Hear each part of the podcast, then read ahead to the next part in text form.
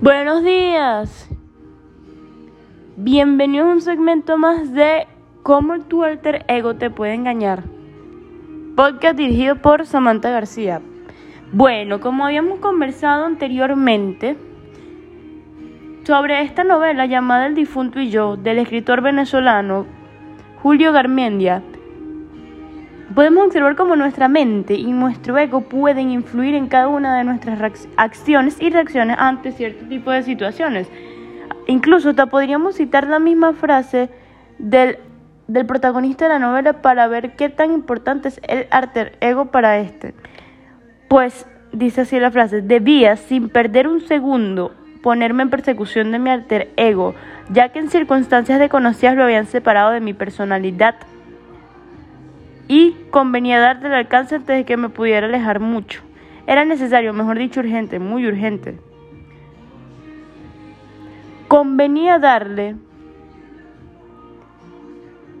convenía darle medidas que lo impidieran si lo intentaban dirigirse mucho en secreto hacia un país extranjero llevado por ansias de lo desconocido y sed de aventura.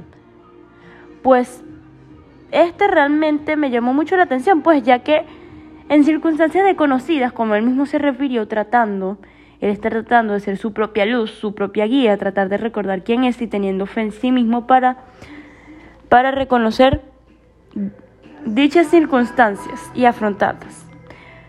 Sin perder su esencia, pero aunque como no todo es siempre lo que parece, y aquí es donde la trama de un giro inesperado,